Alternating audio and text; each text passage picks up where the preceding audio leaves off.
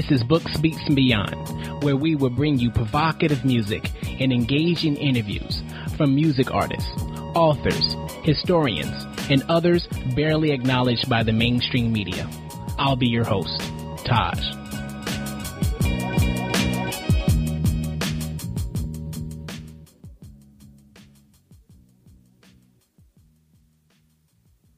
Today, I am talking with Jomo Hendrickson about his debut book entitled The American Way. The main character of this book, Japheth Walker, sets out on a journey to be the best soccer player in the world after his best friend is murdered.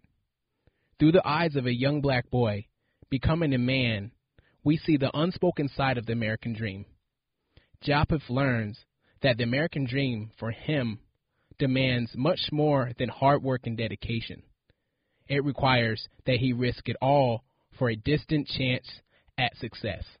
Jomo, thanks for being on the show. Thank you. Thanks for having me. Glad to be here. No problem. So let's get right get right into it. I was just wondering, why did you write this book? Man, you know, it, it's been um, it's been labor of love for a long time. Um, I grew up playing the game. I grew up playing soccer. Um, and I always kind of wanted to tell a tale like this um, to kind of get the diversity around soccer. Um, it's an important thing to me, and um, I wanted to tell a story um, that kind of really dug into it a little bit, gave it some texture, gave it a little color, kind of developed this character that you know I personally I don't think I've really seen on the soccer scene yet. So that was why. Yeah. So, so what what do you mean by that? That you haven't seen this person on the soccer scene? Well, the the game of soccer in the U.S. is um, it kind of flipped to what it usually is across the globe, right? Um, across the globe, it's it's the most accessible game. Like all you need is something that you can turn into a ball, whether that be some socks or um, you know some plastic bags, a coconut, anything that will roll. That's all you need. So it makes it, you know, it makes it a game uh, that's easily accessible, a game that you know poor people can locate access um, and play. Um, and here in the States, it's, the same is true, but the way the game is set up here, it's for a, um, you have to have money to play the game. It's a very expensive game to play here. The clubs, the traveling, etc. Mm. So it sets it up to where you you automatically um, you know you automatically exclude a group of people from playing the game, and it just lessens your talent base. And you know, this is probably the one sport that I can think of off the top of my head where, you know, America really doesn't have, the United States doesn't have a top tier world class, well respected player or athlete. And so mm-hmm. that's, that's, that's what so that's in, yeah, you know that's an interesting point because almost everywhere else in the globe, every player plays soccer. Everybody enjoys the game. You don't need much to do it. But over here in America, it's almost like you need money to really want to be competitive and move forward in the sport, which kind of takes away from the talent pool in a sense, huh? Absolutely, absolutely. And like I said, you know, the same is true here. You know, the same factors exist in terms of the ease of playing the game. What's not there is the desire. Right, right. Well, and, talk, yeah, and you know the way the system's set up. Well, talk talk about how the title of the book relates to the story. Yeah, the uh, the the American Way was something that came to me. Um, you know, it, it in total it took me probably around 13 years or so to actually finish this. Um, I started and stopped a number of times, and I think it was probably around the the second or third time that the American Way kind of just sprung up to me. And it just felt like um, the title was right because it kind of feels like it's a journey you know, it definitely is a journey. Um, and not only is it does it speak to the journey, but it says the American way. It kind of plays on two things. One, the American as a player, um, the the main character, and his journey through this this world and how he's trying to succeed. But then also just you know the United States of America in general. You know the way, like what's the way forward for us, you know, as a nation to become one of the top tier nations in in soccer.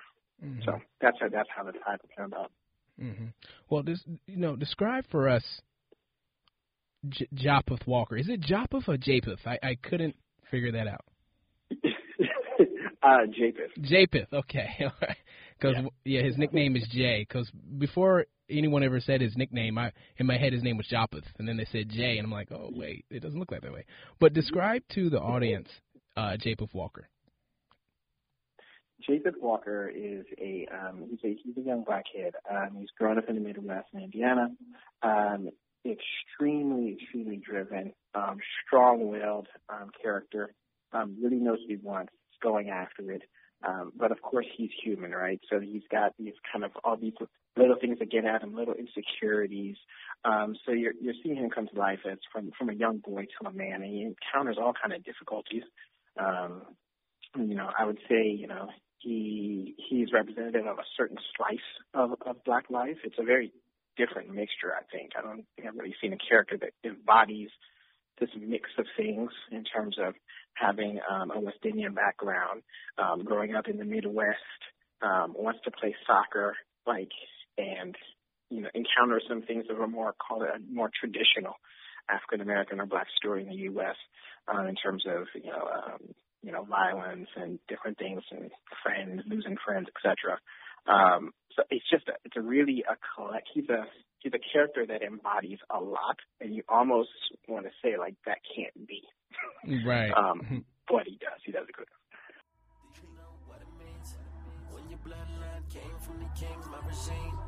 To elite, so it's only right that you give me the crown.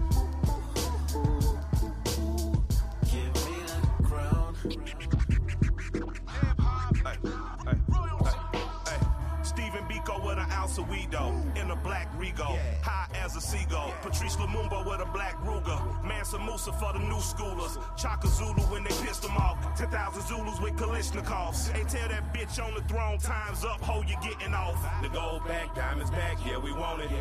Africa's ours, bitch, you never own it. And I've been witness, God herself's a black woman. And out of triple darkness sprang life from a stomach. So we reject your religion, theory, and thesis. We the writers of the stories you stole and created Jesus. Cause ain't no Englishman or Arab the God of Egypt.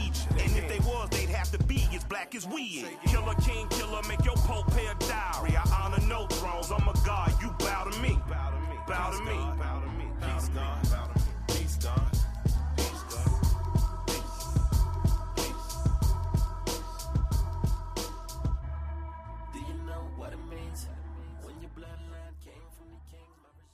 It was interesting how you you picked Kokomo Indiana, and also yeah, St. Vincent yeah, as his as his where his parents came from. Why did you pick those two places to focus on? Um, those places are, are connected to me actually. Mm. Um, I grew up in Kokomo, Indiana, um, and my parents are from in the Grenadines. Oh, okay, okay. Yeah. So, how yeah. much of J- Japheth is in you? Qualities and char- characteristics. There, there are some very core pieces of him that are me. Um, those places like where he grew up, um, his his uh, his Caribbean um, heritage is me. The sport of soccer is me. Um, and you know, I I think those are kind of the main core things. Outside of that, uh, there's there's little things. I mean, um, that that are close to me as well. But in general, those are the main things. There are some very different things about Japheth that are not me. Um, so you weren't gang affiliated? I was. you weren't. You weren't gang affiliated. I wasn't gang affiliated in the way he is. He went full tilt. you know, he went completely in there. Um, that was not me at all by any means. Um, but you know, I mean, you know, I think uh, in that era, at that time, uh, this takes place in the '90s. Um, you know, I think another reason why I chose Kokomo not only because it was me, but I think Kokomo represents um, places for me. It represents places outside of the larger cities. Mm-hmm. So it, rep- it you know, not Chicago, not New York, not Miami, not LA. You kind of know those stories. They have major films about them. Um, and in music, you know, you always hear about a, a, a Jay Z went to Virginia or something mm-hmm. like that, but you don't even know what happened in Virginia. What, what was that community before those right. guys got there, you know? Um, and Kokomo had that effect. So it was like the crack epidemic hit in, say, you know, 80s, late 80s and such, and it it was a delayed effect of hitting in places like Kokomo. It hit in like the early 90s. Mm. So it takes place there. The gang stuff sweeps up there. So I think most people who grew up in that time period, you can say were loosely, if you were in those zones, you loosely affiliated only because those were your friends. Right. You know. Right. Yeah.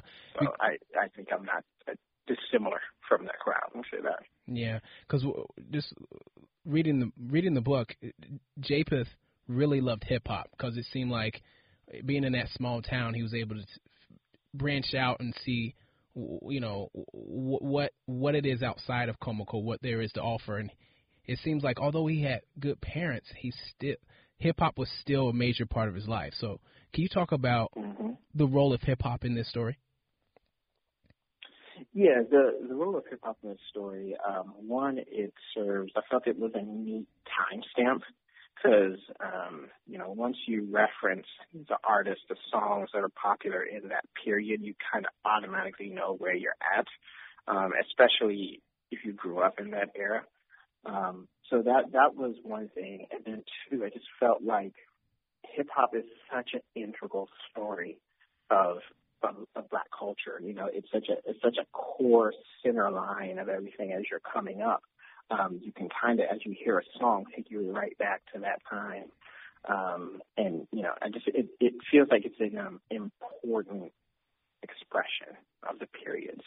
Um, and him growing up in that period, definitely, I felt he would have been connected to it. It had been, it would have felt off for it not to be in the story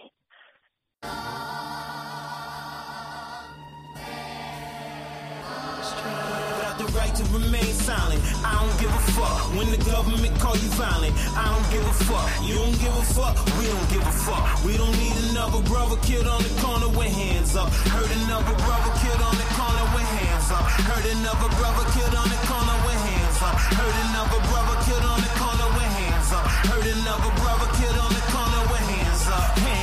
man down. Officer calling for backup. Fuck all these niggas, just shoot if they act up.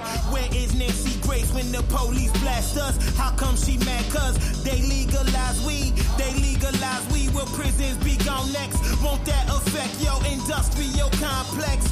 Prison scary to the military. Tell me Taliban can't kill me. Get me now, gon' kill them. Brainwashed children, the melted pot filled in. Conformity is normalcy. Honor the enormous ignoramus in the office. Geppetto puppets will flourish. If you now want the veil over eyes, recognize, testify to the western lies. Uh, going back to just Japheth, he had great parents. You know, they they were there for mm-hmm. him, but I was just trying to figure figure out why what did he seem why was he still so conflicted inside? What what was causing that?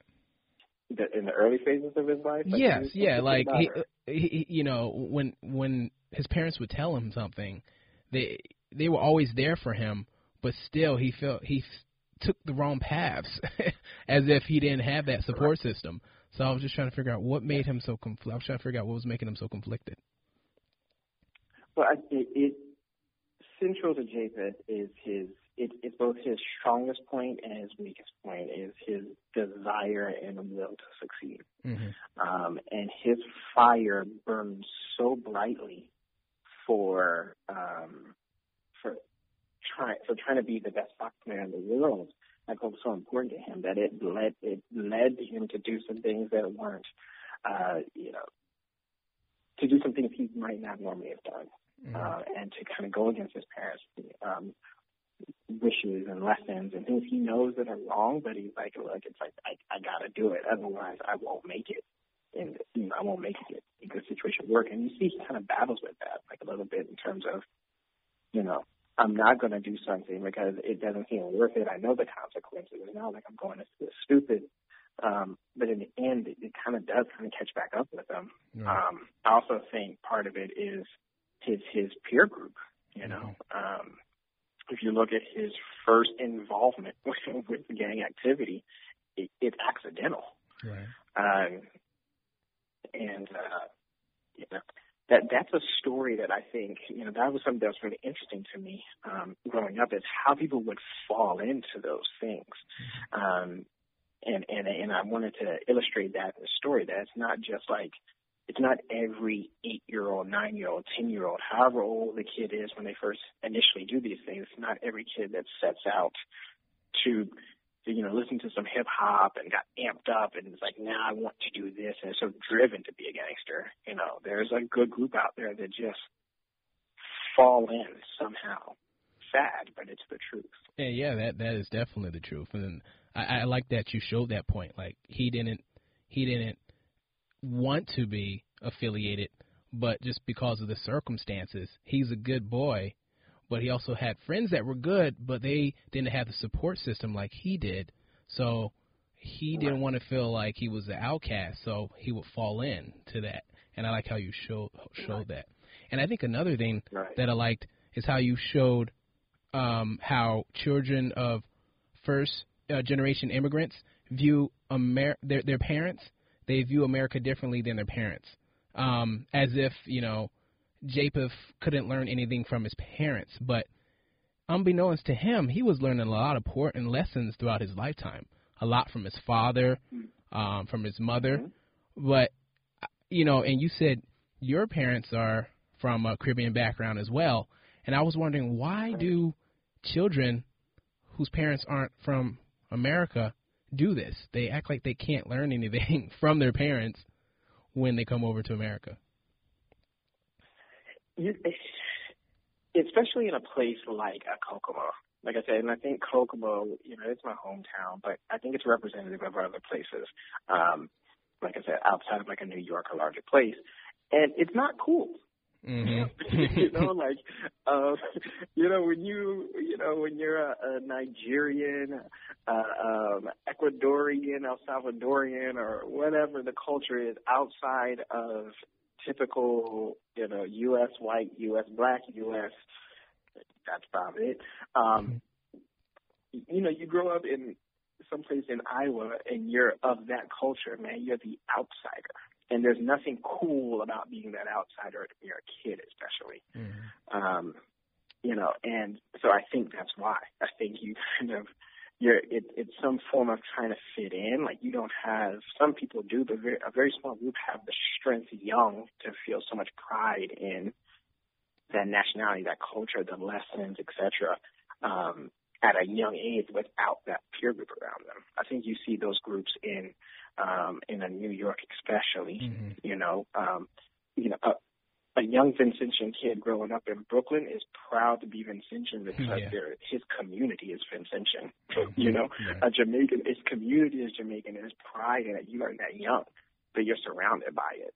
Um, so you take on to those things a little quicker. So I, I think that's why it's, it's just it's not cool. Yeah.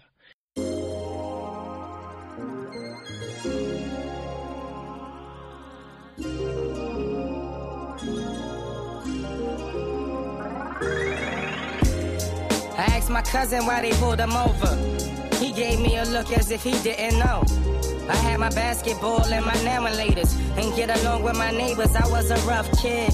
Hearing sirens through my window, and red lights kept me up at night. I couldn't get enough of life. I seen this kid get arrested in the park. He was screaming he ain't do it. They ain't even let him talk. I ain't understand. I'm like 10, blowing in the wind, trying to find a park to go play. I don't know the drama. I asked my mama what do police do. She told me stay about their way, go to school and get good grades. One day I'm walking in my building and they stopped me. Told me I look just like this kid that did a robbery. And I ain't never stole nothing in my life. Maybe candy out the store or a bag of chips. Imagine this, years go by. I got a little older. My best friends in group homes, I got a little colder. I'm trying to make the varsity team. Chill with Stacy and shop at the mall. Only Ralph Lauren to lace me in.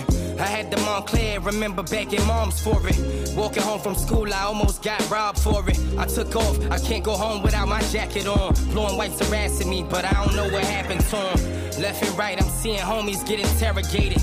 We ain't safe where we live, this America, ain't it? High school, they teaching me this the land of the free. But everything got a price, they don't answer to me, they don't answer to us. We getting tattoos.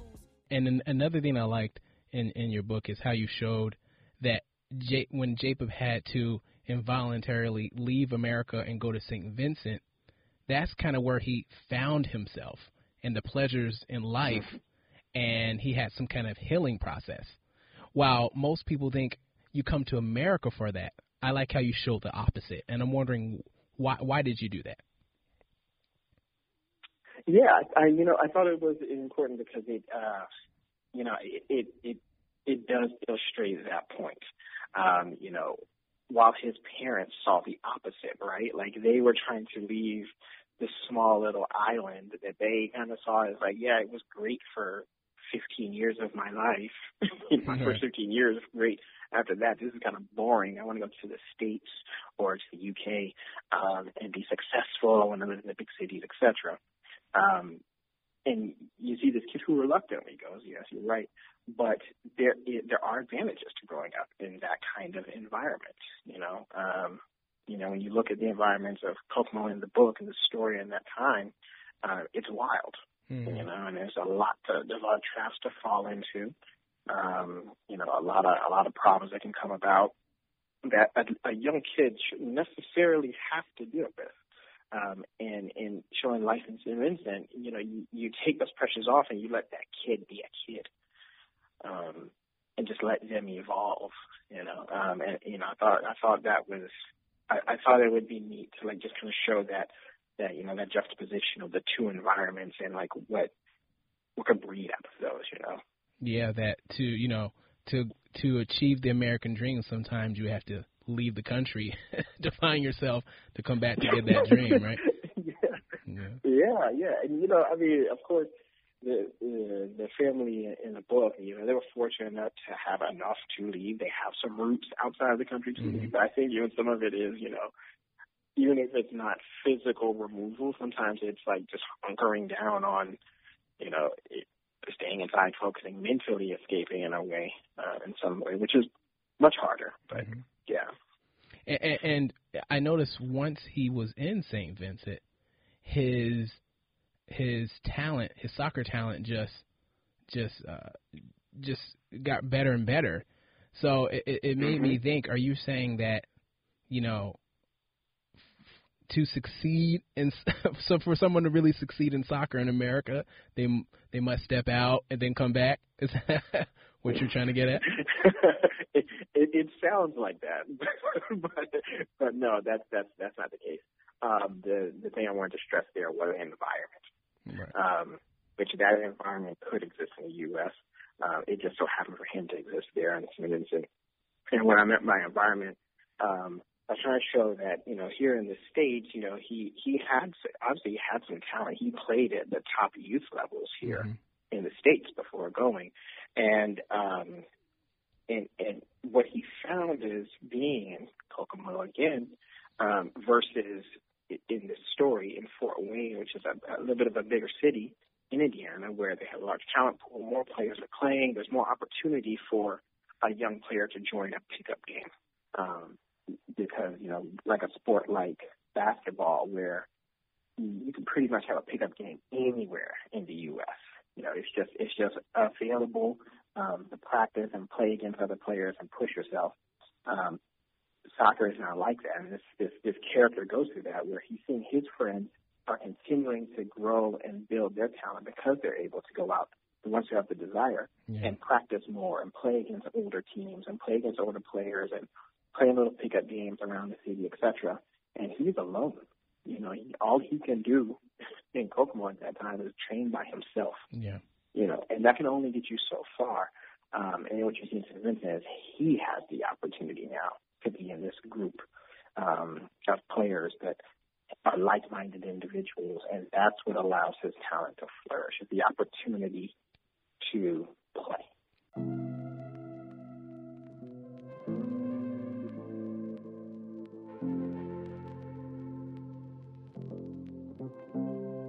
Feeling broken.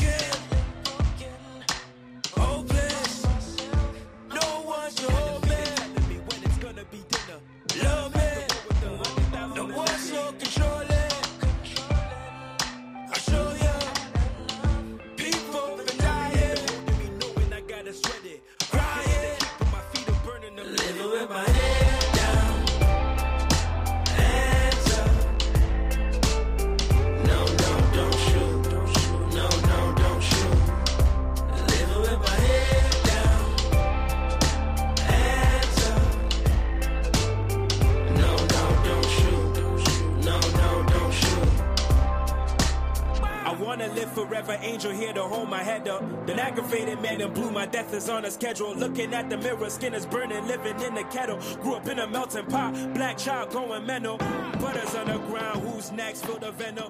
These snakes ain't tame, moving independent. Without a leash, think my For an American to be the best soccer player in the world, what do you think they need to do here in America? For there to be a, uh, um, a top-notch soccer American player. Yes, to get like a Japheth, to be the best soccer player in the Yeah. world. Well, what what what are the, what are we missing I- here? the environment. I, I think, um, you know, I, and, and the environment is twofold. One is what this book is exactly trying to tackle and, and, and, and show. Um, is you, you got to open that, that talent gate up, you know. And I think I think the sport here, I think the the U.S. Um, Soccer um, Association or Federation and such, they're definitely taking measures to diversify the game. I will give them that because if you look at a U.S. soccer team in the mid 90s, for example, um, you would see maybe one or two players of any of any culture, any non-white culture. Um, and now, if you were to look at the U18 team or whatever, you'll see many different cultures mixed in, um, Hispanics, blacks, Asians. Um, so that is a step in the right direction. But what my fear is, is that yes, there are different cultures in the game in terms of race, but I think we're still mining from the same pool. Mm. So just because there is a black player on the team doesn't mean that that black player doesn't come from a middle class, upper class background, which I think is the case now, Right. Which is fine. It, it's a step, but I don't think we've yet addressed the economic step. Why So do you? open that up and all this? Sorry. Go ahead. Yeah, no, I'm just saying. Why do you think they don't? Like, I know, like in baseball, they might go to the Dominican Republic and so forth. Why do you think they don't really do that with soccer, knowing how how how massive it is globally? Yeah, I my personal opinion, um, a personal opinion is I I think part of the the call it the suburban culture, um, I think there's a little fear about doing it. I and you know I, I think I think there are pockets of the culture. It's not the entire soccer culture in the states that has that, but I think there are definitely parts of the soccer culture here in the states that kind of fears opening that up because it means less opportunities for their fathers Mm. one or more competition for spots. Um, and two, um, I think on a larger scale, I'm curious as to whether they fear what comes with that crowd. Mm. So, you know, if there's a good and a bad, right? Right. Um, Allen Iverson, incredible basketball player. You can't you can't deny it. He's got his own flavor. He's got flair. He's got style. Mhm. He's got his own thing. He's got a certain attitude, right? But he also does have that attitude. Right. And right now, I don't. I, I, I this is just my guess. This is my feeling, my opinion. Right now, soccer is still a soccer mom sport. It's a safe zone. Ah. You play by the rules. You're fair, Mhm. et cetera, et cetera. At least on the face, there there hasn't been a bad boy like that. And even the bad boys are fairly clean for U.S. soccer that have been. Um, and I'm not sure they're ready for what comes with that kind of attitude. But like I said, that attitude, that's what the U.S. soccer system is missing. The, there, there hasn't been a player with the flair, the equivalent flair of an Allen Iverson, or the equivalent um, uh, passion, drive, and tenacity of a Kevin Garnett. Yeah, you make a good It point. just has, he just hasn't been. Yeah, you you- do make a good point because especially when you said the soccer mom part, it, does seem like it's just right now that sport that you have your little kid play to get some kind of Mhm. like uh taste at in that some kind of sport. But you know, as you get older, and I remember that too, you know, it wasn't like the sport to do. It was like, okay, I'm just using my feet right now. No one else is really into it, you know. Or Right. you know, all my friends are getting into basketball and football. You know, it, it didn't have like Right. you said, it didn't have that flair. It didn't have that that edge to it. It didn't. It, it didn't appeal to, you know, it, honestly, sometimes to the to the opposite gender. You know, you, you play basketball and football, you Mhm. can be that star. So, yeah, there there is, and I and when you said that it doesn't have that Allen Iverson. When when just uh, reading the story and how Japheth would play and how the media respond to him, I thought exactly of Allen Iverson when when uh when I was reading it. I was like, You're right. he is bringing the attitude. So what the fuck are we supposed to do? What the fuck are we supposed to do? Don't even have a rope to hold on to. So what the fuck are we supposed to do? Come on, come on. No way out for us to make that move. So what the fuck are we supposed to do? What the fuck are we supposed to do? Tell me what are we supposed to do? While these motherfuckers pop bottles, I'm taking pop bottles back into the store so I can get some top ramen. What the fuck they know about that rock bottom? Everyone I know is feeling downtrodden. Everyone I know is thought about robbing. I'm not talking about a stick up, uh, I'm talking lifting up that drawer before that afternoon pickup. Shattering that tax bracket you sick of on some get up, get out, and get something shit. Come on, the mind wanders when you're poverty stricken, and only hope you're holding on to is a lottery ticket. Yeah, bills piling up, so don't see you smiling much. Start thinking of some violent stuff, like um, why the fuck don't I just get a pint of rum and not a tuck? Did you have any similar experiences as Japeth? And and if not, how were you able to create this character? Um, I, I did have some similar experiences. Um, I think that, and I think that I, I, painted a picture of youth soccer in the U.S. at that time. So that is how my experience was similar because I grew up playing in those same those same leagues um, and teams and such.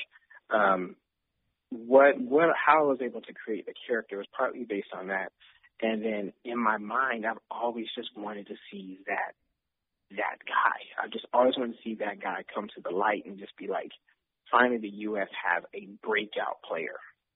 And there have been several hopes, uh, a lot, you know, um, over the years. There's been um, Freddie Adu is probably the most popular one.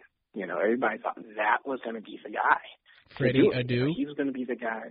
Freddie Adu. Okay. Um, but I don't know if you remember him. He was um, about, about 10, 10 years ago now. Um, burst on the scene. He was this 15 year old kid from Ghana, Mm. naturalized American, incredible young player, and then just didn't quite, as he got older, pan out. Mhm.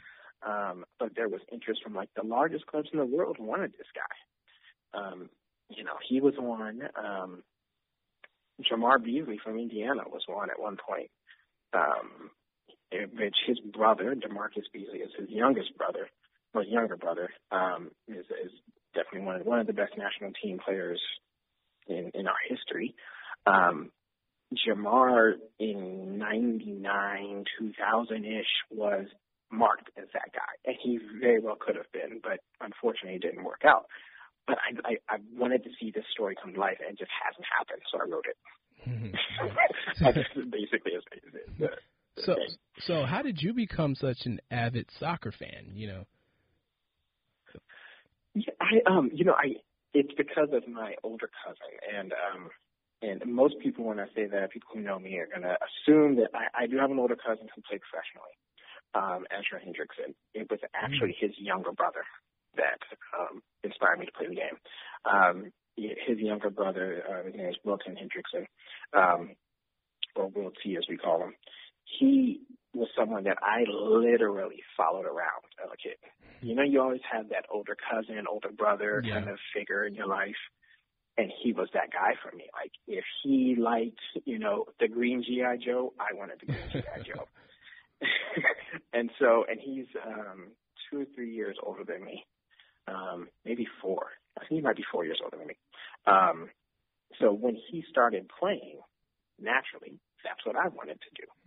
Um, so when I started playing, he was better at me than everything. But for some reason, when I started playing soccer, it took me about a year, and I was like, it was like, oh wow, dude, this you're better at me than this. and it just stuck. And then my dad's into soccer, uh, my dad's, my uncles, and it just built from there. And it's just been a part of me since. Mm. So, just just reading about Japeth's parents, are they pretty similar to yours? A lot of similar characteristics. There are some similar characteristics, um, but there these the characters um, in the book are not they're exaggerated. Yeah. you know. Um, but yeah, they there are some similar characteristics for sure. Hmm. So, how did you grow or change as a person from writing this book? You know, I think honestly, um, I think it was almost a little healing in a way, in, in, in an unexpected way. It kind of healed me a little bit because um, I played soccer growing up straight through um, D1 college. I played at um, Hartwick College for a year, and then I played at uh, Indiana University, Purdue University in Indianapolis, wow. IUPUI. Um, so, you know, I I played throughout that entire time. So you're talking about from like five years old to, you know, 22, 23, whatever the age, yeah, about 22 years old. Um, and when you, when something is a part of you for that long, your identity is almost kind of based on that. And I feel like coming out of that world was really kind of shaking to be like out and then, okay, no, I don't play for a team. I don't have practice at least three times a week with a team or every day. You know, there was a certain loss of, uh, I guess, a certain loss of a, a certain identity. Um, and somehow in writing this book and completing this story, um, I feel like that is, it, it finally like kind of closed that chapter. Nice.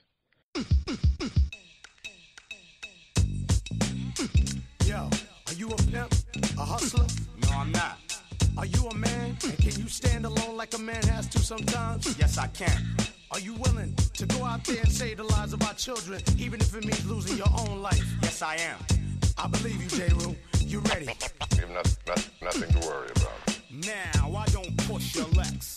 Others had their turn to flex. J. Root is up next. All these so-called players up in the rap game got brothers on the corner selling cook cocaine. It used to be Latoya and Jim hats, but now it's Uzi's Max and G packs of cracks. Everybody psycho or some type of good fellow, but me I keep it real. That's all swan like Jello.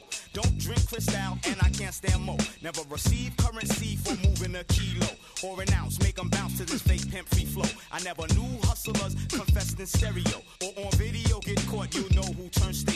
Evidence, murder, weapon, confession, and fingerprints. Mama always said, watch what comes out your mouth. Tight case for the DA from here to down south. Knowledge, wisdom, understanding like King Solomon's wealth. You're a player, but only because you be playing yourself. With all that big talk hot, you're playing yourself. With all that big gun talk bop, you're playing yourself. With all that rah rah rah, you're playing yourself. You're playing yourself. Is there a message uh, in your novel that you hope readers will grasp? Yes. Um, the main message, the main point I want to get across is, you know, I don't think I have the solution in the book to diversifying the game of soccer, but I think I have strong starting discussion points.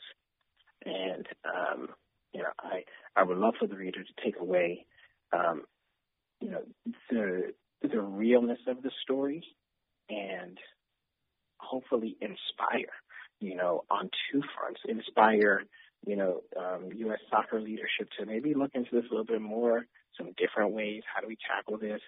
Um, and some agenda. And then two, on the other side, I want the game to be looked at as kind of cool by others. You know, the, the group I'm talking about doesn't necessarily have the money to play and probably doesn't even have the interest to play at all either. Um, I want to kind of, I want to take away that myth that this game of soccer is for soft guys and it's not athletic. You know, it's I want to remove that and like here's a character like this could have been you growing up in Chicago. You know, South Southside Chicago, this kid could be you. Like that guy, he now exists. Because I think that's part of the uh, the disassociation with the game to the you know the black community community in particular. You know, um, I think the Hispanic community they have you know some, some heritage, so there could be an uncle, a grandfather, a father, um, you know, that's there that gives some connection to the game. But the black community in particular kind of looks up and is like, you know, there's not really a me up there. Like I said, I think they sniff out very quickly. Like, even though I see a black guy up there, I don't think that black guy is a black guy like me. Like, I don't think that he grew up in the Bronx. you know, or something of that nature. They don't necessarily associate. I want to, I, I hope there's some association there that kind of brings some cool factor to the game that maybe begins to spread a little bit. Maybe maybe it sparks a little bit. Right? It doesn't maybe start the fire, but it starts a spark that can then lead to the fire. And I, I think I think uh, with this book, I think you're you're right on point with that. I I think if soccer does realize that you know you know globally everybody plays it, and here uh, here in America they kind of do it differently. If they like you said, if they focus on uh, the other uh, and the, the kids that may not have the money to play the the sport the way they do here in America, but really focus on the the the less privileged. There's a lot of talent there, and and I think that talent could really uh, change the game and you know make uh, others interested here in America. So I think you did a great job with the book and really showing the conflicts that uh, young black male has to go through to achieve the American uh-huh. way, but uh, in a sense, teaching. Uh, you don't have to know soccer to read this. So I actually learned a lot about soccer just uh, just understanding Japeth's uh, his journey through through uh, trying to achieve his dream. So um, good job, Jomo. Very good job. Thank you. Thank you. So I was wondering. Glad you enjoyed it. I was wondering how can people uh, purchase your book? You can uh, you can purchase off of jomohendrickson.com. That's J O M O Hendrickson H E N D R I C K S O N no spaces dot com, or you can go to Amazon.com. Um, it's got the American Way. It'll be there. There's both a um, Kindle version and um, hard copy that's available. Okay. And um, how can people contact you if they had any questions? you could go to um, any of my social media channels. Um, it's Z Jomo T H E E Jomo J O M O. Um, I'm on Instagram, I'm on Facebook, on Twitter, Snapchat. I'm there, but I I'm, try, I'm trying to build that up a little bit. I got to get better at Snapchat, but um, those other channels you can definitely hit me and find me there. Um, you can also through my website sign for my newsletter and go through there as well. Jomo Hendrickson, once again, thank you for coming on Books, Beats, and Beyond. Thank you. If you want to purchase the book or any of the music, I've included links in the show notes. Or you could just go to booksbeatsandbeyond.com. And you know what's cool is by clicking on the links, you support the guests, the music artists, and uh, we get a small commission, which is no extra cost to you which we will then put toward the operations of this show. Um, and also, please click on the iTunes link to subscribe, rate, and leave a review. And if you do this stuff already, just want to say thank you so much for your support. Remember, let's read, listen, explore.